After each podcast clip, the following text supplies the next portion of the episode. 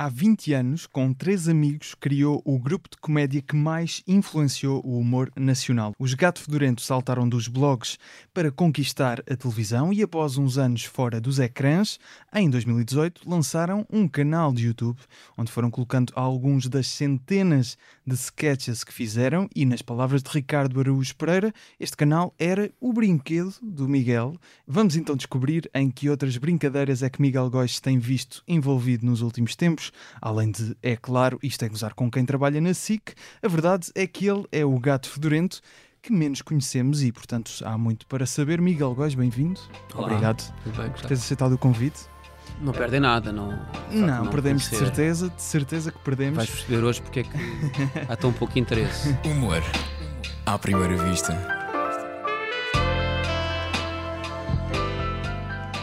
Eu acho que há interesse. Há uma característica que te apontam sempre, que é, és mais tímido. Eu, quando recebi aqui o Guilherme Fonseca pela segunda vez, ele enumerava algumas das características dos mais jovens do grupo de Isto é Gozar com Quem Trabalha. Nós já te conhecemos desde Gato Fedorento, é verdade, mas talvez por isso, por seres o mais tímido, vamos tendo apenas algumas pistas de como é que és enquanto humorista. Portanto, queria saber o que é que trazes à equipa. Como é que és enquanto humorista? Mas dentro da equipa de Isto é Gozar com Quem Trabalha? Eu realmente sei, isso é uma pergunta difícil, não é? Porque começamos logo com perguntas difíceis. Eu trago, claro. É possível que a gente agora descubra que não trago nada. Não, de certeza. Eu agradecia que tu não fizesses perguntas que nos fazem ter descobertas perigosas. Eu estou aqui para essas perguntas, isto então. Não é... Nós trabalhamos, nós somos 8, não é? Uhum. É a primeira vez que temos tanta gente a escrever. Nós já fizemos isto com 3, em 2015 éramos 3 e isto e é agora... tudo muito bonito, mas exatamente, na altura, e perguntamos TV. Agora como é que nós conseguimos fazer aquilo só 3, e foi uma estupidez, claro, mas pronto, evoluímos e percebemos que não era melhor ter mais gente. É possível que eu seja a pessoa que controla mais, vamos chamar isso controlo mais o que está a acontecer, no sentido em que, sendo 8, é possível estarmos 8 distraídos a fazer piadas ou falar sobre futebol e, entretanto, estarmos a esquecer que há alguma coisa que tem que ficar pronta daqui a algum tempo. Então és, esta metáfora não sei se está correta, mas és o pai do grupo? Um bocadinho? Um paizinho, não é? Um paizinho no sentido em que é chato e tal, sim. Mas depois na prática do humor, porque isso acaba por ser uma lógica de funcionamento de grupo em que estás a dizer, não é? Mas no teu humor, na tua escrita, no que é que achas que te diferencias de... Por exemplo, eu não diria que há assim grande... É difícil dizer o que é que me caracteriza. Porque há uma coisa que eu notei... Pensando neste caso só nos Gato Fedorento, que é, por exemplo, nós temos o Ricardo que escreve crónicas para o Expresso e para a Folha de São Paulo, o Zé Diogo e o Tiago acabam por escrever os dois até para o Observador. Nós de ti, em termos de projetos individuais, ainda não conseguimos... Durante muito tempo... Escreveste algumas crónicas também, não é? Durante muito tempo escrevi... Não foram algumas, foram mesmo... Sei lá, acho que foram bastantes anos. É? Ok. Crónicas desportivas sobre futebol. Primeiro para a Bola, com o Ricardo... Naquela personagem de Zé Manel Taxista, e depois no Record, a título individual, durante alguns anos, não sei exatamente quantos, até que fiquei completamente saturado de desporto, porque era preciso ver. Eu gosto de futebol, mas não gosto de ver as conferências de imprensa, as flash interviews, para aqueles soundbites, sim, aqueles programas todos. Cansei-me disso e então quis sair. Mas tu continuas a escrever textos desse género para ti, ou seja, sem publicar? Sim, eu não gosto muito de falar sobre coisas que vou fazer, mas depois terei todo o gosto em vir cá falar sobre o que fiz. Como é que nós podemos perceber quem é que é o Miguel Góis a título individual enquanto humorista? Pois eu diria que por enquanto não vão saber, porque eu sou, na verdade, acho que somos os 4, né? Guionistas, não é? E a natureza de ser guionista é justamente essa de não nos revelarmos, no sentido em que há muita gente que não percebe isto, mas o papel do guionista é fazer o ator brilhar. Neste caso, o meu papel é fazer o Ricardo brilhar, não é fazer-me a mim brilhar, nem... O meu trabalho é ficar justamente na... na sombra. Essa é a natureza do trabalho do guionista. Mas não tens ideias para projetos que se calhar até que sim, pensas, olha, este aqui se calhar eu até dava a cara? Não, para dar a cara não. Nunca? Para dar a cara, já não? Digamos que aquilo que aconteceu, eu ter dado a cara, foi mesmo uma necessidade e um acidente. Não voltará a acontecer. Nunca? Não, porque, repara, o que aconteceu ao longo desses anos foi o seguinte. Portanto, nós começámos a fazer os sketches. E é impressionante, porque quase todas as tarefas que implica quando fazemos um sketch, quase todas as tarefas me interessam, menos a minha representação. Ou seja, interessa-me a representação dos outros, interessa-me a realização, interessa-me a edição, o som, tudo, menos o que eu estou a fazer em termos de representação.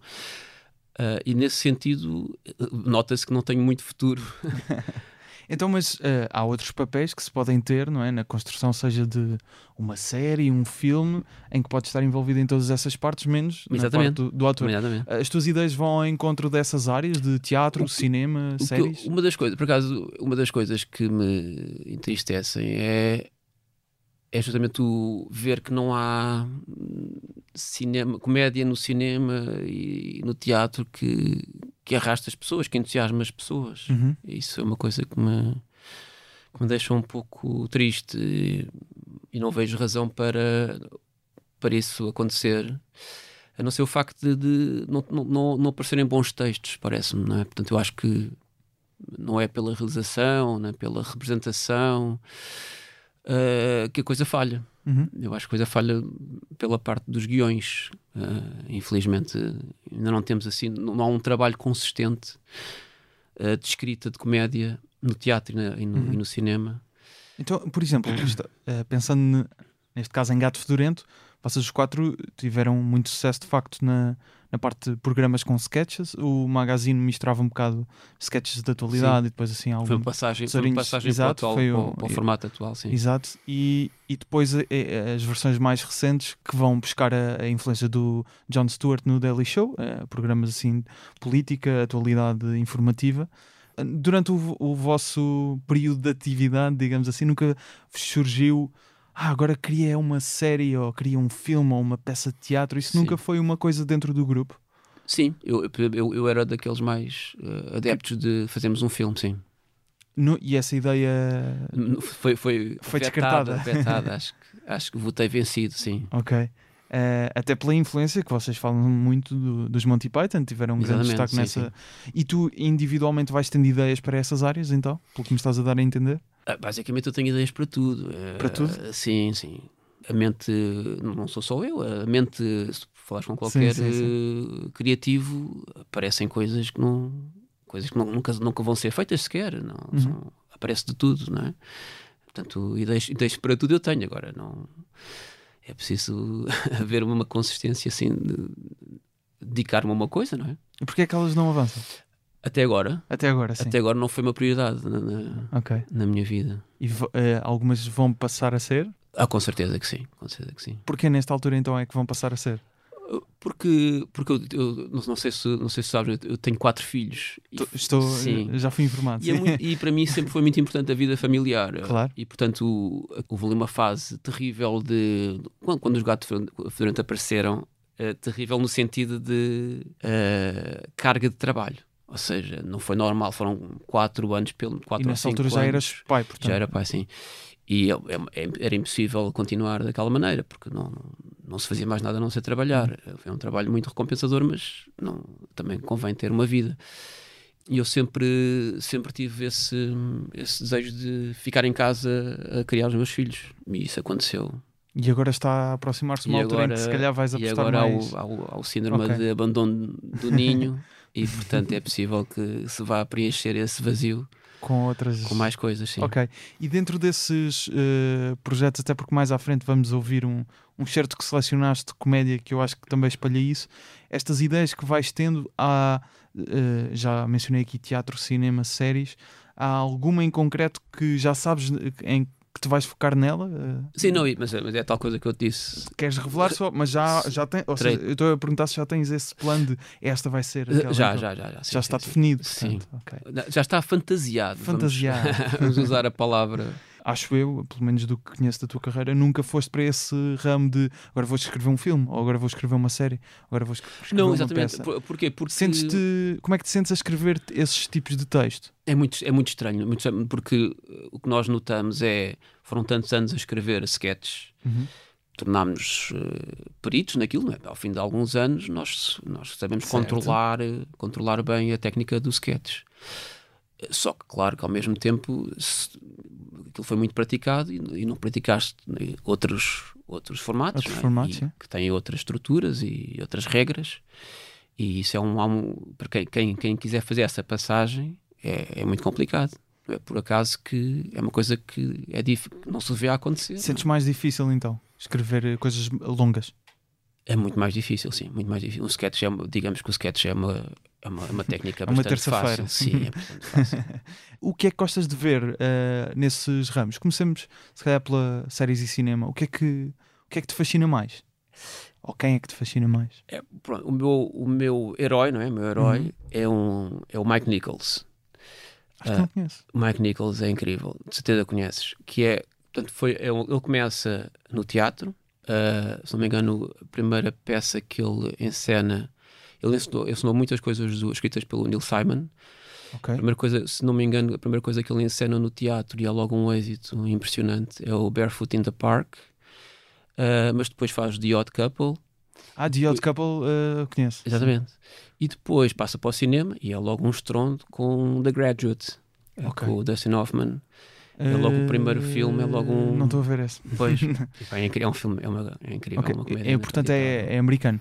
É americano. Ele é americano. E ele fez a transição de... Ele também faz a adaptação do Odd Couple para a série, ou não? Para o cinema. Mas também houve uma série. Também. É capaz de... houve uma série, acho que era aqui em Portugal, havia uma série que era inspirado no The Odd Couple, que era o Miguel Guilherme e o Henrique Santana, se não me engano, espero não me estar enganado o nome, que era inspirado no Odd Couple. Já não me lembro então. Sim. Não, isso são coisas já muito antigas. Era preciso seres velhinho. Tenho justificação então. Claro.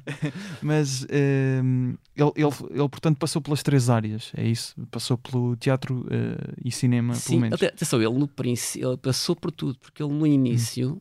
até faz... ele próprio era ator de comédia de improviso. De improviso? Sim. Okay. Ainda a preto e branco, portanto se pode ir ver ao YouTube, com a Elaine May. Era uma dupla de improviso, que também teve bastante sucesso. Ok. Portanto, ele lembras-te mais ou menos que anos? Só para situar. Aí deve ser 50. 50. Deve ser 50, sim. E, portanto, ele passou por tudo. Passou, portanto, representação, depois a encenação... teatro, e depois passa para realizador até ao fim da carreira, fez filmes incríveis. E nomes mais recentes? De realizadores, guionistas. Mas aí já para perceber um bocado as tuas influências, nessas áreas. Eu agora gosto muito do Paul Thomas Anderson, aliás, não é agora, sempre gostei muito. Certo. Gosto muito daquele Punch Drunk Love. Não, nunca vi. Que é muito... Sim, eu é um daqueles filmes que eu vi a primeira vez e não gostei. E depois é um fenómeno interessante, que é quando vais para casa e passar 2 semanas pensas no filme que viste e de que não gostaste e tu dizes, espera, aquilo é capaz de ser engraçado. Aquilo afinal era genial. Sem veres de novo, sem veres nenhuma imagem... Ganhas uma segunda opinião. Sim, estás a pensar, capaz de ser engraçado. E depois na segunda vez que vês... Já percebi tudo. Já adoras. Aconteceu agora uma coisa gira com um filme que é o Everything Everywhere All at Once, ganhou o Oscar até, que vi, e já algumas pessoas de geração mais velha não conseguem perceber o filme. Não sei se viste o... Olha, aí está. Touché. Exatamente. Mas viste o filme? Não, eu não vi até ao final. Okay. Porquê? Porque sou mais velho. E aquele ritmo irrita-me. Eu sou daquela geração que acha que... Achava que podia ser um estereótipo que estava aqui. Não, isto tudo bate certo. Eu sou daquela geração que acho que os ritmos... Portanto, primeiro começas em baixo, sobes, depois baixas para depois subir outra vez. Certo. E assim por adiante. Tudo lá em cima não contem comigo. Mas... consegues apreciar de alguma forma também esse filme, pronto, mas vi há 2 dias, por isso pode, okay, é uma opinião muito instantânea, muito sim. Mas, fala comigo daqui a 2 semanas. Exatamente, pode acontecer o mesmo que aconteceu com o Punch Drunk Club, não é? Yeah. Mas consegues, por exemplo, em termos da comédia do filme, consegues apreciar essa parte, ou achas que é mesmo um formato? Não é o meu estilo de todo, não. Interessante. Concretamente em séries de comédia e filmes de comédia, porque falamos aqui se calhar um bocado mais no geral, há até uma tendência agora, os dramedies, que até se diz normalmente, já não se fazem aquelas séries que eram sempre riso. Sim, tu sentes isso? Ou em primeiro lugar, eu não acho que seja de agora, já há alguns anos. Há muito tempo. Eu diria há alguns exemplos mais do passado. Eu agora não me lembro do título, mas há um passado no hospital. Eu já não me lembro agora, depois eu mando, mas eu diria que esse já tem 20 ou 30 anos e é tipo dramedy. Sim, okay. Portanto, não é de agora, pode estar mais em voga agora. Sim. Ora bem, qual era a pergunta? Era perguntar se tu primeiro te revias nessa opinião de agora já não há tantas séries que sejam deliberadamente para fazer rir constantemente, já mistura sempre ali um bocado de drama para se calhar é mais aceitável. Sim, mas repara, isso não tem nada contra isso.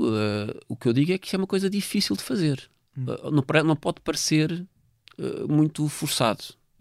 É difícil de controlar essa técnica. Pode parecer forçado tu quereres fazer uma coisa com esse ambiente. Isso não é novo no sentido em que, por exemplo, o Shakespeare começou por comédias, não é? Mas depois tem tragédias e depois tem algumas peças que até se dá o nome de problem plays, porque ninguém sabe bem se é comédia, se é tragédia. Eu não diria, por isso é que eu não diria que é de agora. Sempre foi uma aspiração de qualquer escritor, não é? Fazeres uma coisa que tens esses dois tons, até porque a vida é um bocado assim, não é? Não? Sim, tu tens as duas, claro. Tens as coisas boas e as coisas más, e se tu queres imitar a vida é normal teres a ambição de mostrar esses dois lados. Achas que isso também já se nota em programas do género do Isto é Gozar com Quem Trabalha? Especialmente... Espero que não. Não, mas... Tu notas isso? Notas não, a parte mas drama? Estou a dizer... Calma, estou a dizer lá fora. Lá fora. Estás a perceber o que é que eu quero dizer. Sim. Eu noto o Jon Stewart, o John Oliver. Eu noto com alguma tristeza. Tristeza? Porquê? No sentido em que depois fica em alguns programas. Eu não estou a isolar. Estou a dizer, em alguns programas, eu não vejo muitos desses, por isso não posso falar exatamente de quais é que são mais assim ou não. Em alguns eu noto, não sei se estou a ver mal, noto que a ideia deles é de escrever um panfleto e depois vendê-lo com algumas piadas lá pelo meio. Mas posso estar a ser injusto, não vejo muito. Já justamente não sou grande fã, então não vejo muito. Okay. Mas tenho essa ideia. Sim. Há uns tempos até ficou viral um clipe do Jon Stewart numa entrevista que ele estava a fazer, e era uma entrevista séria. E eu pensei nisso porque... Como esta que estou a dar agora? Mais ou menos. Se calhar a nossa tem um bocadinho mais... Não, estou a brincar. Não, mas aquilo até poderia ser importante.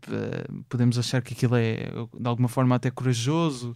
Estava ligado à questão das armas nos Estados Unidos. Certo. Mas lembro-me de ouvir, assim, quase como uma passagem, o Ricardo... Acho que no podcast aqui do Expresso do Paulo Bola é dizer isso, que o Jon Stewart no passado interessava mais do que, não foi exatamente esta a frase, mas sim, do que agora o Jon Stewart do presente, que está um bocado mais. Não foi só, tenho essa ideia também do Stephen Colbert. Ok. Eu acho que o que aconteceu ali foi o fenómeno Trump. O que aconteceu foi, é possível que eles tenham até razão, não sei até que ponto é que a vida deles, eles parece-me ficaram muito traumatizados com o Trump ser presidente, okay, e com as políticas do Trump. E isso levou-os ali para um sítio mais... para um tom mais político e menos humorístico. O Gregório do Vivier, que tem um programa mais ou menos dentro desse género no Brasil, o Greg News, ele dizia isso aqui no podcast, que é quando tem um país tão tendencialmente a cair para o fascismo, palavras dele, ele não conseguia desligar essa questão de ter que atacar esse poder. E se calhar isso vai um bocado ao encontro do que estás a dizer, não é? Sim, mas isso implica sempre, eu percebo essa reação, mas implica-se sempre de alguma forma desligar ali um botão da comédia, não é? Porque a certa altura não podes estar, como estás engajado, de repente não podes fazer piadas sobre o rival do teu inimigo. Estou a perceber. Ou seja, implica sempre desligar um bocadinho ali. Ok, então pronto, agora não podemos fazer piadas sobre o Biden, ou não podemos fazer piadas sobre o Lula. Isso. Ou seja, a certa altura já começamos a duvidar da natureza humorística daquele programa, no sentido em que o objetivo não é fazer rir. É só fazer rir sobre... O que aparece naquela semana é só sobre um dos lados, não é? Parece-me que... E por isso é que, quando iniciei a questão disso, programas como isto, isto é gozar com quem trabalha, mas no estrangeiro, neste programa que vocês fazem, isso está completamente bem definido, que não vai acontecer. É o que me nunca, vocês não deixam isso acontecer. Pois, nós não tensionamos que isso aconteça, mas sei lá, podemos... Mas essa discussão existe, ou existiu já em algum momento dentro do grupo, ou é uma coisa... Sim, portanto, a nossa posição é esta, claro, não é? Sim. Agora, quer dizer, podemos perder o juízo, sei lá. O que é que nos pode acontecer? Não, mas eu digo exatamente por verem programas... Eu posso-te dar sei lá, podemos combinar aqui, dou-te um ferro e tu vens-nos bater se isso acontecer lá alguma vez no futuro, não sei. Acho que vou recusar. Porquê? Não, vou recusar. É um papel muito importante, teres o ferro. E na só sobes aqui 2 andares. Exatamente. Mas exatamente por verem a questão de outros programas no estrangeiro, se calhar caírem um bocado para aí, vocês tiveram essa discussão internamente ou não? De pá, atenção que eles estão a fazer isto, nós não queremos ir para aí. Sim. Ou seja, como deves imaginar... Falaram sobre isso, pronto. Sim, falamos constantemente sobre isso, porque é a nossa profissão, nós estamos sempre atentos ao que acontece. E sobretudo temos sempre a noção de que qual é o nosso papel como humoristas, e isso parece-nos um risco, não é? É um risco dos humoristas acontecer isso. Por exemplo, parece-me que aconteceu também ao Lenny Bruce. A Lenny Bruce, a certa altura, com aquilo que lhe acontece, começa a ficar tão perturbado com as represálias, com os processos, perde a capacidade de continuar com o seu trabalho. Fica muito preso àquilo que lhe está a acontecer. E pronto, psicologicamente é uma reação natural. Agora, com a distância, nós podemos dizer, ele devia ter continuado o caminho da sua comédia e não desviar-se e estar a reagir às reações. Portanto, por exemplo, eu já era admirador do Chris Rock, mas quando lhe acontece aquilo e de repente nós temos a sensação que aquilo a carreira dele é uma locomotiva que não se desvia para falar sobre o que aconteceu, continua em frente. Eu passei a admirá-lo mais. Foi surpreendente. Este é o meu trabalho, vou continuar a fazer o meu trabalho. Claro, e isto sobre o momento nos Oscars. Sim, não claro. Ficou zangado com aquilo. Não se nota... Não sei se já viste o último espetáculo dele. Ainda não consegui ver. Mas já ouvi falar. E estava a pensar nisso. Algum feedback que já recebi foi mais ou menos nesse sentido, que se nota um bocado o rancor que ele tem sobre a situação, claro. Mas não perdeu a comédia. Exatamente. Algumas pessoas disseram que... Dizem isso. A mim não disseram que havia esse rancor. Eu ainda não vi, como estou a dizer. Okay. Estamos os dois a falar sobre uma coisa que ninguém viu, que nós os dois não vimos. Vamos então continuar. Não, mas que curiosamente recebemos opiniões distintas, não é? Distintas, exatamente. Aliás, totalmente opostas. E era giro, agora descobrimos que foi a mesma pessoa. Nos disse coisas diferentes. Tinha graça. Mas isto é um assunto que já foi discutido também um pouco com o Dave Chappelle, porque com o Chappelle tem a ver um bocado com a narrativa que ele teve de carreira também, aquilo que lhe aconteceu de sair da Comedy Central da forma que saiu, desaparecer da comédia e voltar, e o hype, o pedestal em que foi colocado por causa disso também. Achas que cada vez mais chega uma altura em que os comediantes deixam de querer fazer piadas para ser, parece que é um meio nobre, não, eu agora já não, eu agora faço contrapoder, ou já falo a sério e vou tendo... Às vezes é um grande problema. Mas achas que isso é uma tendência? É uma tendência. Não sei se é uma tendência maioritária, espero que não. Mas claramente é um dos problemas que pode acontecer, sim. Para ser justo, acontece em todas as profissões. Eu noto às vezes que as pessoas estão a fazer comédia e não estão muito interessadas na comédia mesmo. É só ali uma... É um meio. Um meio, sim, é no meio. Mas lá está, para ser justo, acontece em todas as profissões, não é? É uma coisa legítima. Lembrei-me também de outra coisa que o Ricardo por acaso referiu há uns tempos no Alta Definição. Ele falava de os tipos de humoristas, e isso vem um bocado até no seguimento disto que estamos aqui a falar, mas ele mencionava um que eu achei interessante. Ele dizia que humoristas que falavam... puxavam aos sentimentos, era quase anti-humorístico, e que os humoristas deviam era colocar o coração no congelador. Acho que é esta a expressão que ele usa. Tu concordas? Isso deve ter sido muito popular, essa expressão. Mas tu concordas com esta parte do humorista colocar o coração no congelador? Porque temos, acho eu, bons exemplos de humoristas que não colocam o coração no congelador e são humoristas. Ah, por exemplo? Bo Burnham. Acho que não coloca o coração no congelador. Sim, de todo. Pois, estou a perceber. Eu tendo a concordar com o Ricardo, sabes? Ok. Tenho a concordar com o Ricardo. Consegues explicar porquê? Ou seja, portanto, quando ele diz pôr o coração no congelador, não está necessário. É, isso pode ser uma imagem demasiado enganadora, no sentido em que não quer dizer que nós não possamos usar como motivação as nossas emoções, mas quando nós escrevemos, em princípio, já tem que ser outro tipo de motivação, de que não é emocional, mas no sentido em que o nosso trabalho tem que ser uma coisa muito precisa e inteligível. O que ele quer dizer, parece-me é, quando nós temos o coração no congelador, nós não estamos ali a falar como se fosse um editorial. Aquilo não é o nosso trabalho de humorista, não é um trabalho editorial, porque se fosse, nós teríamos essa função de defender um ponto de vista em detrimento de outro ponto de vista. Portanto, não é essa o nosso trabalho. Às vezes nós temos um ponto de vista que não é o nosso e que é humorístico, e por isso dizemos. E por isso vamos embora, claro, por esse caminho, pela piada, porque isto é engraçado. E tu pessoalmente podes não concordar com esse ponto de vista, mas quando és humorista, tu vais por aquele caminho porque é muito engraçado, claro, porque vês que aquilo é um caminho que vai fazer as pessoas rir, não é? A minha perspectiva não era tanto nesse sentido. Pensar nesse sentido pode levar a crer que são quase máquinas, não é?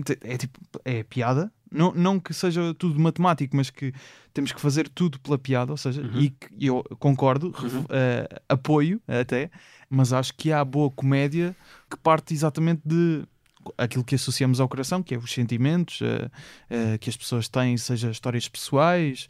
Sim, mas é sempre trabalhado, não é? Claro que é sempre trabalhado. No sentido, quando trabalhas já não estás a usar o coração, ou seja, o coração até pode ser a motivação, mas depois tens de trabalhar aquilo com o cérebro. Sim, trabalhar é com o cérebro, claro. Mas... Ou seja, essa ideia de que... Ou seja, quando eu pus o meu coração na página, sim. Quer dizer, nunca é bem assim, não é? Sim, até porque nós ligamos os sentimentos ao coração, mas está tudo no cérebro, não é? Sim, sabemos isso.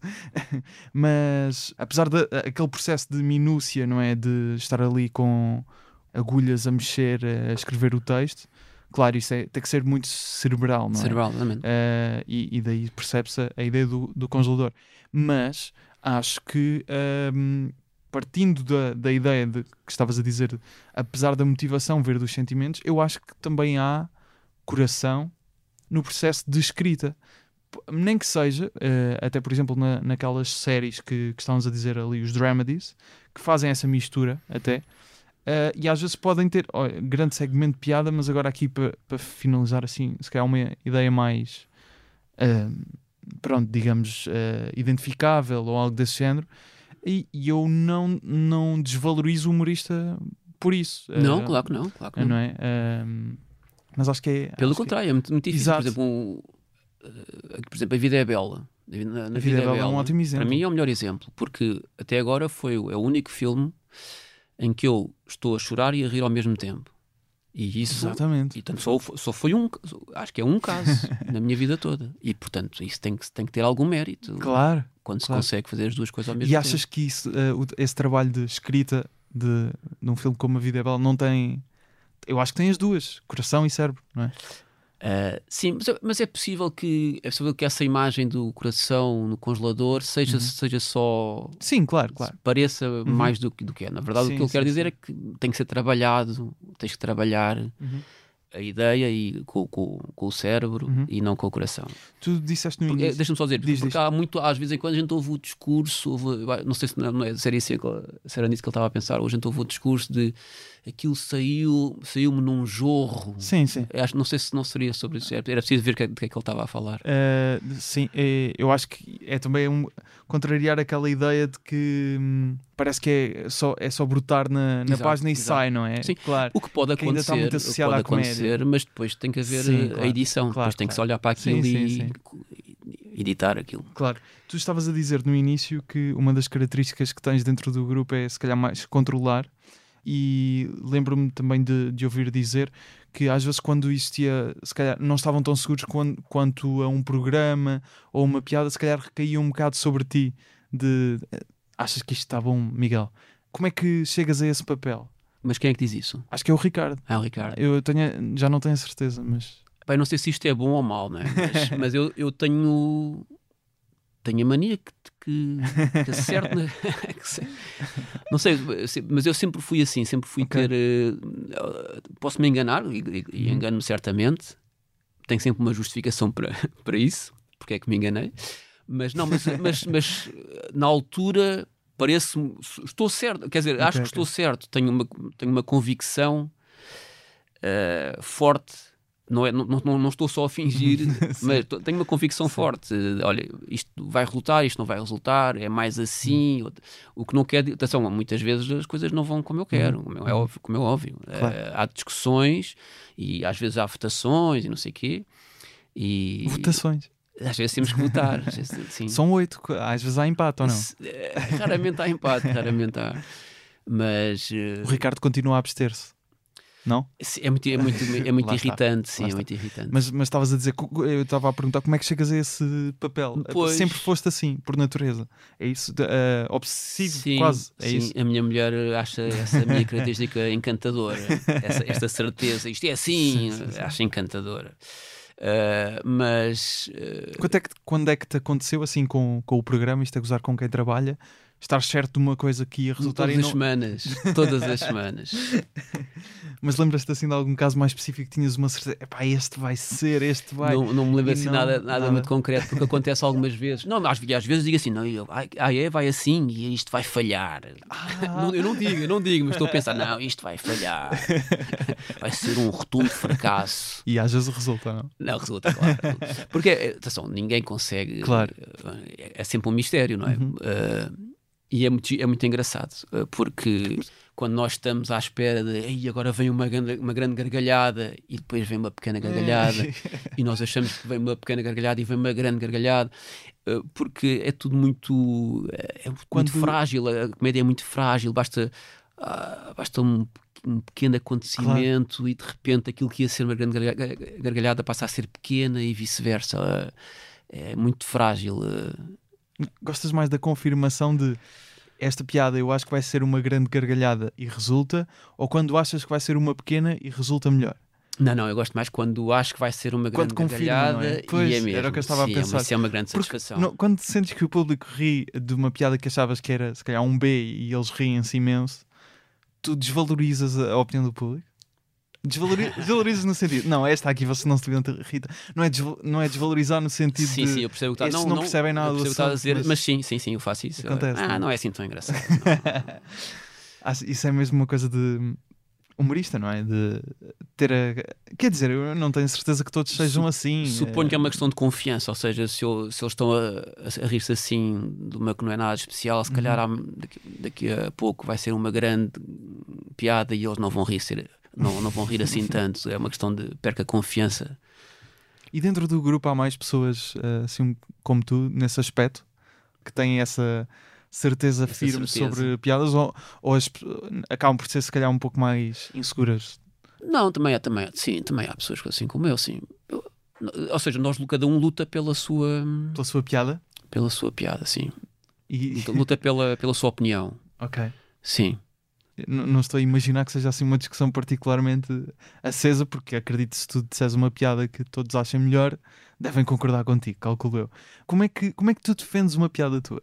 O que é que tens que... Não, mas não é necessariamente minha, ou seja... Ok, mas... sim, então como é que alguém diz uma piada e eu digo, isto é incrível, sim, sim. Vamos pôr isto, e alguém acha que não, mas não, porque não é muito rigoroso, okay. Há aqui este problema... Pode haver vários problemas com a piada, não é? Tenta-se desconstruir o máximo possível para perceber que falhas é que podem existir em cada uma das opções, é isso? Sim, sim. Nós discutimos muito minuciosamente, muito minuciosamente. Mesmo a ordem. Continuamos a fazer merda na ordem, às vezes. Claro. Depois vemos, caraças, era ao contrário, não é? Portanto, a segunda parte evitar em primeiro lugar. É incrível como cometemos... erros ainda, ficamos sempre surpreendidos com a nossa estupidez. A melhor forma para perceber a ordem é ler alto, ou não? Ler alto ajuda, mas nós temos que passar à frente e às vezes não temos atenção, a atenção que devíamos ter em todas as palavras, em todas as frases. Estamos a pensar já noutra coisa qualquer que se vai passar, claro. Ou que se está a passar ali, na edição...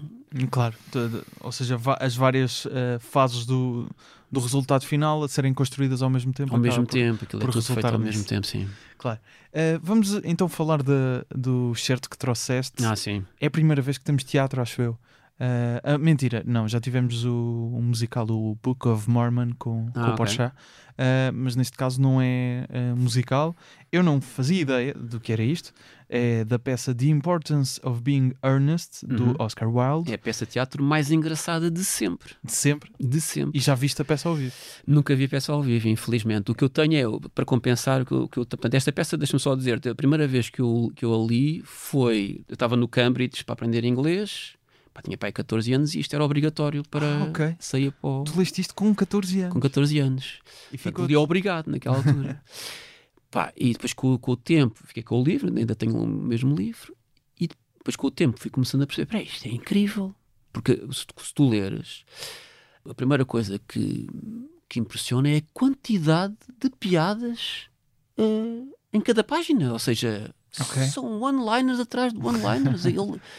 É incrível, do princípio ao fim. E então, para compensar não ter visto ao vivo, comprei aqui há uns anos, comprei o CD para ouvir no carro. Eu tenho no carro esta peça. Em versão áudio... Exatamente. Pessoas a ler... Ou seja, não é bem ler no sentido em que... Sim, é interpretar, claro. É interpretar, mas acho que são mesmo os autores, os atores da peça original? Da peça... acho que é desta versão. Pelo menos a Lady Bracknell, acho que é a mesma atriz que eu tenho no... Exato. Que acho que é a melhor Lady Bracknell de sempre. Ok, então vamos precisar aqui de contextualizar um pouco quem está a ouvir, mas o excerto que tu escolheste é a Lady Bracknell a inquirir Jack Worthing. Sim, é um pretendente à sua filha e estão os dois... Portanto, a filha... Contextualiza-nos primeiro, se calhar, a história em si. Sim. Só para percebermos um bocadinho. Eu acho que o essencial é isto. Portanto, a filha dela está com o Jack Worthing e entra a Lady Bracknell e assiste ao facto de eles estarem muito juntos. Não é? Então, acho que ele... Não sei se ele está... Acho que está a pedir em casamento. Está a pedir em casamento. E ela vê-os muito juntos e pede imediatamente para eles se afastarem e para ela sair.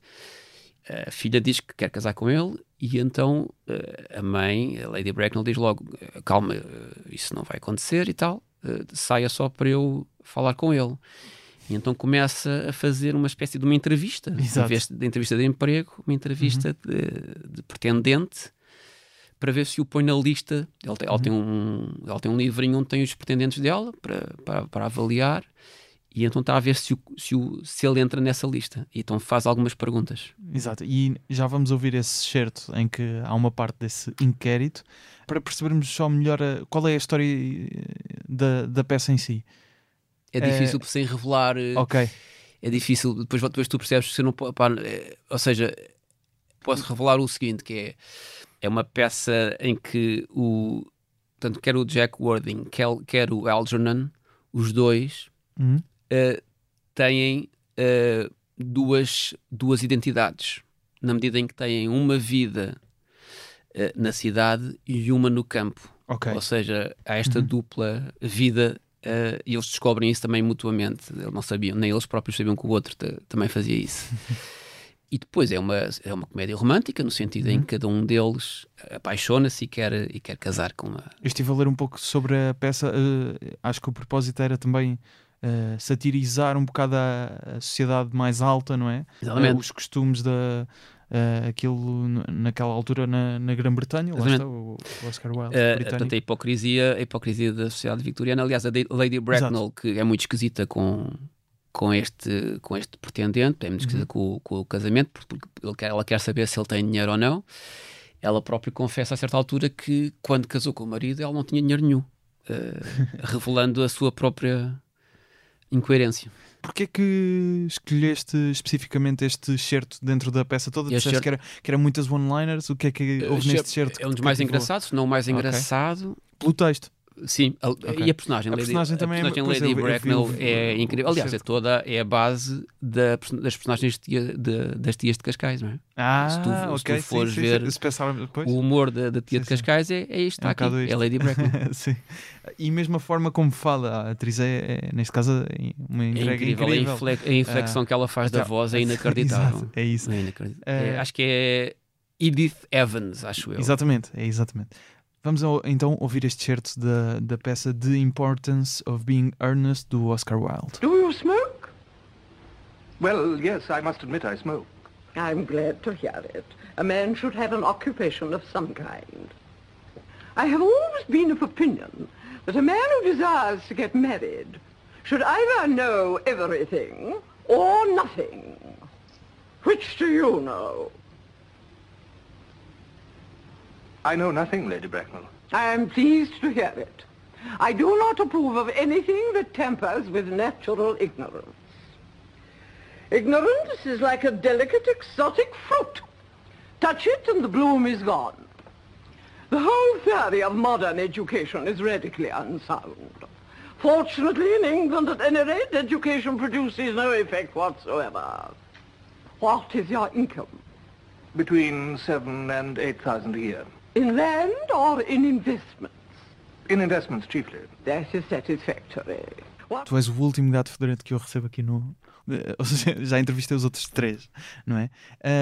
Eu fui perguntando aos gatos, sempre que eles passaram por aqui, se lembravam de alguma ideia que tenham levado para cima da mesa. Eu sei que vocês escreviam todos em conjunto, depois no final já ninguém sabe bem de onde é que aquilo veio, mas se te lembras de alguma ideia que levaste para cima da mesa e que depois por acaso resultou como um sketch do Gato Fedorento? Não é tanto não sabermos, às vezes não sabemos mesmo. Exato. Às vezes não sabemos, outras vezes sabemos e não queremos dizer. Há uma espécie de uma ética entre nós de...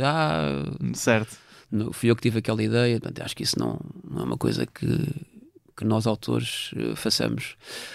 Aquilo que eu posso dizer sobre a minha performance é o seguinte: isto acontecia muitas vezes e isto é a magia do trabalho em equipa, e que não é suficientemente divulgado hoje em dia, que é, às vezes nós estávamos a ter ideias e eu dizia, dava uma ideia que era mesmo muito má, e da minha ideia muito má, um deles dizia: espera, isso não, mas pode ser isso assim. E era uma ideia muito boa. Então o que é maravilhoso é isto, se eu não tivesse dito nada, se eu não tivesse dito aquela ideia de merda, ninguém ia ter uma ideia boa. E portanto é isto que é importante numa equipa, é tu teres aquela confiança de dizeres tudo o que te vai na cabeça, porque pode acontecer esta magia de não te envergonhar, não podes estar acanhado, porque pelo facto de não teres talento nenhum estás a ajudar a equipa. Ou seja, as más ideias podem resultar... Contem comigo. Sim. Eu fico aqui a dar más ideias, vocês transformem isto em boas. Aconteceu há uns tempos uma coisa curiosa. Eu estava numa rede social chamada TikTok, que é claramente para as camadas mais jovens, e apareceu-me um sketch de Gato Fedorento, que eu acho que vocês não têm TikTok, sei que têm YouTube, mas TikTok penso que não. Podemos dizer com toda a segurança que não temos rigorosamente nada a ver com isso. Mas, ou seja, alguém publicou aquilo lá e vai partilhando, sim, e aquilo chega a imensa gente. Há uma geração de jovens que, não sei, terão os seus 13, 14 anos, não é? Ou se calhar mais novos até, que estão a entrar em contacto, acho eu, ali pela primeira vez com sketches de Gato Fedorento. Esse feedback dessa faixa etária chega-vos, ou de outras faixas etárias que hoje, atualmente, estão a começar a ter contacto com sketches antigos, que vocês já nem se lembram, se calhar, alguns de Gato Fedorento? Às vezes há putos que vêm falar connosco, sim, mas algumas vezes eles dizem que são os pais que lhes mostram. Tipo, não sei, alguns pais que fazem isso também com o Benfica ou com o Sporting. Agora vais ser deste clube, agora sentas-te aí para ver estes sketches, vais gostar de Gato Fedorento. Achas que sim? Não sei qual é o fenómeno. Isto revela uma particularidade, acho eu, da vossa comédia, e que muitas vezes se refere como um ponto importante quando se avalia a comédia, que é a intemporalidade. Ou não? Quando nós fizemos aqueles sketches era justamente para não ser sobre aquela época, não é? Uhum. Por isso... Mas, ou seja, ao facto de hoje em dia haver pessoas que olham para aquilo e se riem daquilo ainda pela primeira vez... Eu acho que é uma das coisas mais fascinantes, deve ser ver uma pessoa... eu particularmente gosto disso, quando gosto muito de uma coisa e sei que alguém de quem eu gosto ainda não conhece aquilo, eu adoro mostrar aquilo à pessoa, para a pessoa também. Não, mas isso é uma das coisas incríveis da comédia, é que nós não queremos rir sozinhos. Claro. Nós queremos rir contra as pessoas. E o riso é um fenómeno social em si. Exatamente. Não é? Claro. Por isso é que é tão importante haver comédia portuguesa no cinema, no teatro, para as pessoas irem rir-se juntas. As pessoas não querem estar em casa a rir sozinhas de uma coisa, querem sair e ir rir com outras pessoas. Tu tens esse hábito de ir assim, espetáculos de stand-up, teatro, coisas desse género? Aqui em Portugal não vou muito, mas quando vou... Quando vais ao estrangeiro? Sim, uma das razões... Eu não gosto muito de viajar, mas uma das razões pelas quais eu viajo é para ir ver essas coisas. O que é que já foste ver recentemente, se puderes partilhar? Recentemente? Ou mais, não sei, quando é que viajaste? O meu orgulho é ter visto o Laughter on the 23rd Floor, do Neil Simon, com o Gene Wilder. Não faço ideia. Em Londres. Não faço ideia o que é. É um dos meus orgulhos. É uma peça de teatro? É do Neil Simon, justamente. Preciso explicar para tu perceber a relevância. Aquilo é uma peça sobre uma sala de escrita de um programa de humor. Em que as personagens principais são os guionistas, é a equipa de guionistas de um programa de humor. E portanto, agora percebes porque é que isso já foi há muito tão tempo, importante. Ou... Já foi há bastante tempo, sim, sim. Stand-up costumas ver? Stand-up sempre que vou, fui recentemente a Edimburgo. Fui ao The Stand. Não, fui ao The Stand. Aquele... Um clube. É um clube. Comédia. Quem é que te fascina mais em stand-up comedy? Mesmo que não tenhas visto ao vivo. Sim. Fascina-me o Greg Giraldo. Sou um fã de Greg Giraldo. Certo. Fiquei mesmo destroçado com a morte. Com aquela morte dele.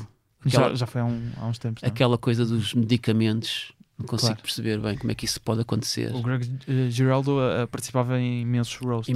Ele e o Jeff Ross. Sim, ele era sempre engraçado, não é?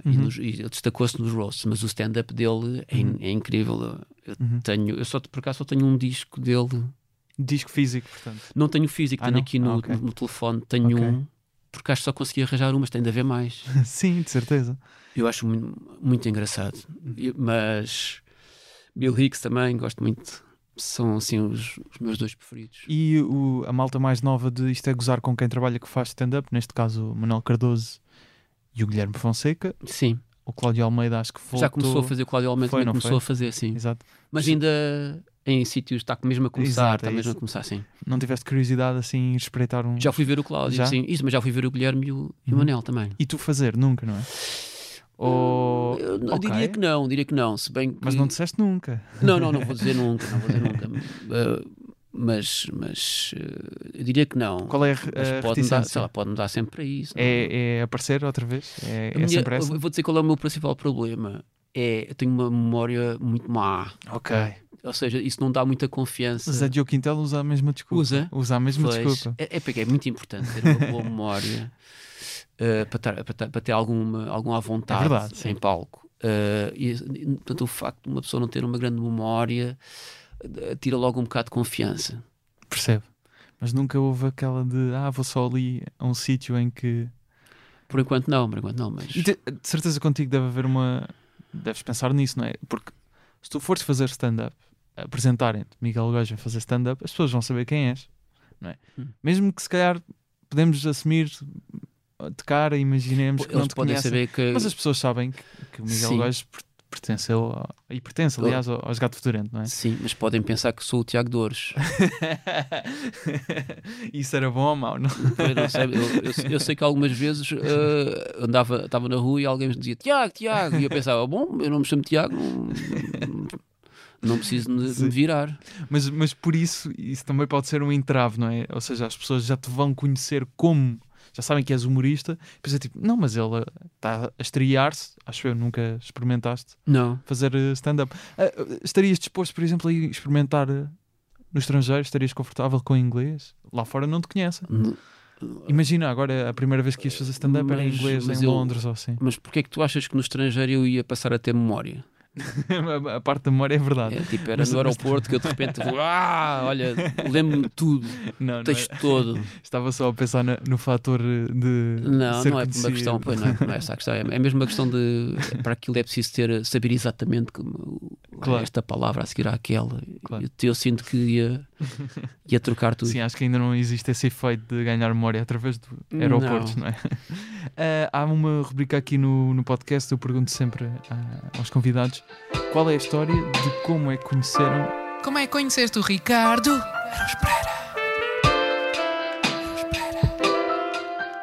Então nós conhecemos na faculdade. Éramos colegas. Começámos, acho que há um dia que nos sentamos ao lado um do outro e começamos a fazer piadas sobre o professor e sobre os colegas, muito provavelmente. E pronto, e começámos a... E a partir daí ficaram amigos? Sim. Chegou uma informação, não sei, queria confirmar com isto porque eu nunca vos ouvi falar disto, que na faculdade, na Católica, tu e o Ricardo criaram aquilo a que podemos chamar um folheto satírico chamado Que Lista Era da Sorda? Epá, eu não tive nada a ver com isso. Não tiveste nada a ver com isto? Uma espécie de Harvard Lampoon, ou não? Não tive rigorosamente nada a ver, a não ser como leitor. Como leitor, mas confirmas a existência. Existia isso, mas eu não tinha nada a ver com isso. Nada a ver com isso. Fontes seguras disseram-me que sim. Não sei quem é que está aí a aldrabar. Ok, muito bem. Quando recebi aqui gente mais nova de Isto é Gozar com Quem Trabalho, todos eles têm a história de quando receberam um telefonema com o convite para pertencer a esta equipa. Para eles foi surpreendente, porque nunca tinham trabalhado com vocês. Mas estava a pensar, tu e o Zé Diogo, que fazem parte da equipa, mas obviamente já trabalhavam com o Ricardo, também tiveram que receber o convite de, olha, vou ter isto, não é? Queres voltar a este filme que é a televisão? Na altura, porque é que achaste que esta era a altura para voltar? Se estiveste reticente a voltar, porque como já disseste, é uma trabalheira, vocês até já falaram disso naquela altura da RTP, aquilo era um trabalho. Porque é que... Mas e na RTP era diferente, já não tem nada a ver com isto, na RTP, e antes da RTP, portanto houve ali, sei lá, 4 ou 5 anos em que nós não fazíamos mais nada sem ser trabalhar, agora já é diferente, já é um ritmo diferente, não digo que seja fácil, mas não tem nada a ver com os tempos da RTP. Até porque são mais, não é? Somos mais, exatamente. Não, eu acho que eu nem sequer me lembro do momento em que decidi fazer isto, mas não é uma coisa muito natural. Nós somos uma equipa, mas nunca... vamos sempre juntos para todo lado, nem sequer se coloca a hipótese de nunca se colocou a hipótese de não se fazer, era sempre vamos fazer isto, não... Depois logo se vê. Ou seja, já a partir de já foi uma decisão também pensada em conjunto. Em conjunto, sim. Então, posto isto, também de certeza que em conjunto foram pensar em quem é que convidariam para a equipa, não é? Se eu bem me recordo, o Cláudio, acho que fui eu que chamei a atenção, okay, para o Cláudio. Uhum. Sim. Acho o que é que... Foi mas não necessariamente, uhum, para este projeto, ou seja, lembro-me de dizer okay, de ver o Cláudio no canal Q e dizer, vocês repararam naquele rapaz que está ali a fazer piadas? Está mesmo interessado em fazer piadas.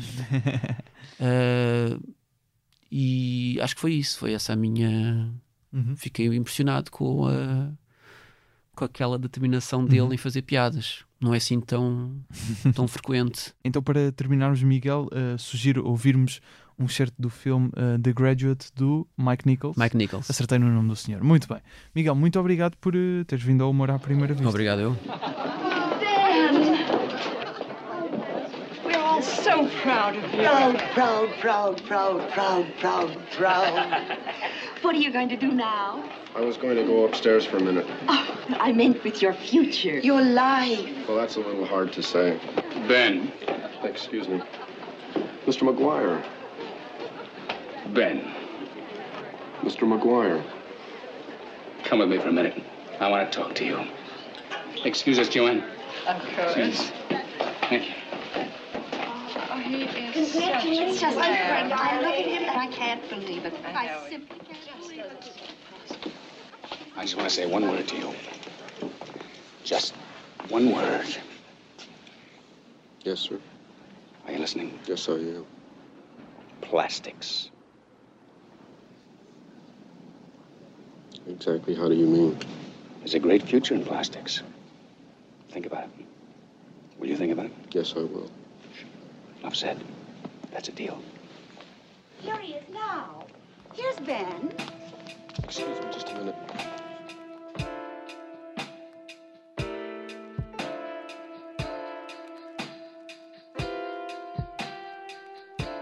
As ilustrações são do Nuno Amaral, o logótipo é da Vanessa Garcia e do Nuno Amaral, os jingles do Luís Batista e do Ruben de Freitas, com vozes do Rui Mirama e do Tiago Filipe. Há episódios quinzenalmente às quintas. Até um dia.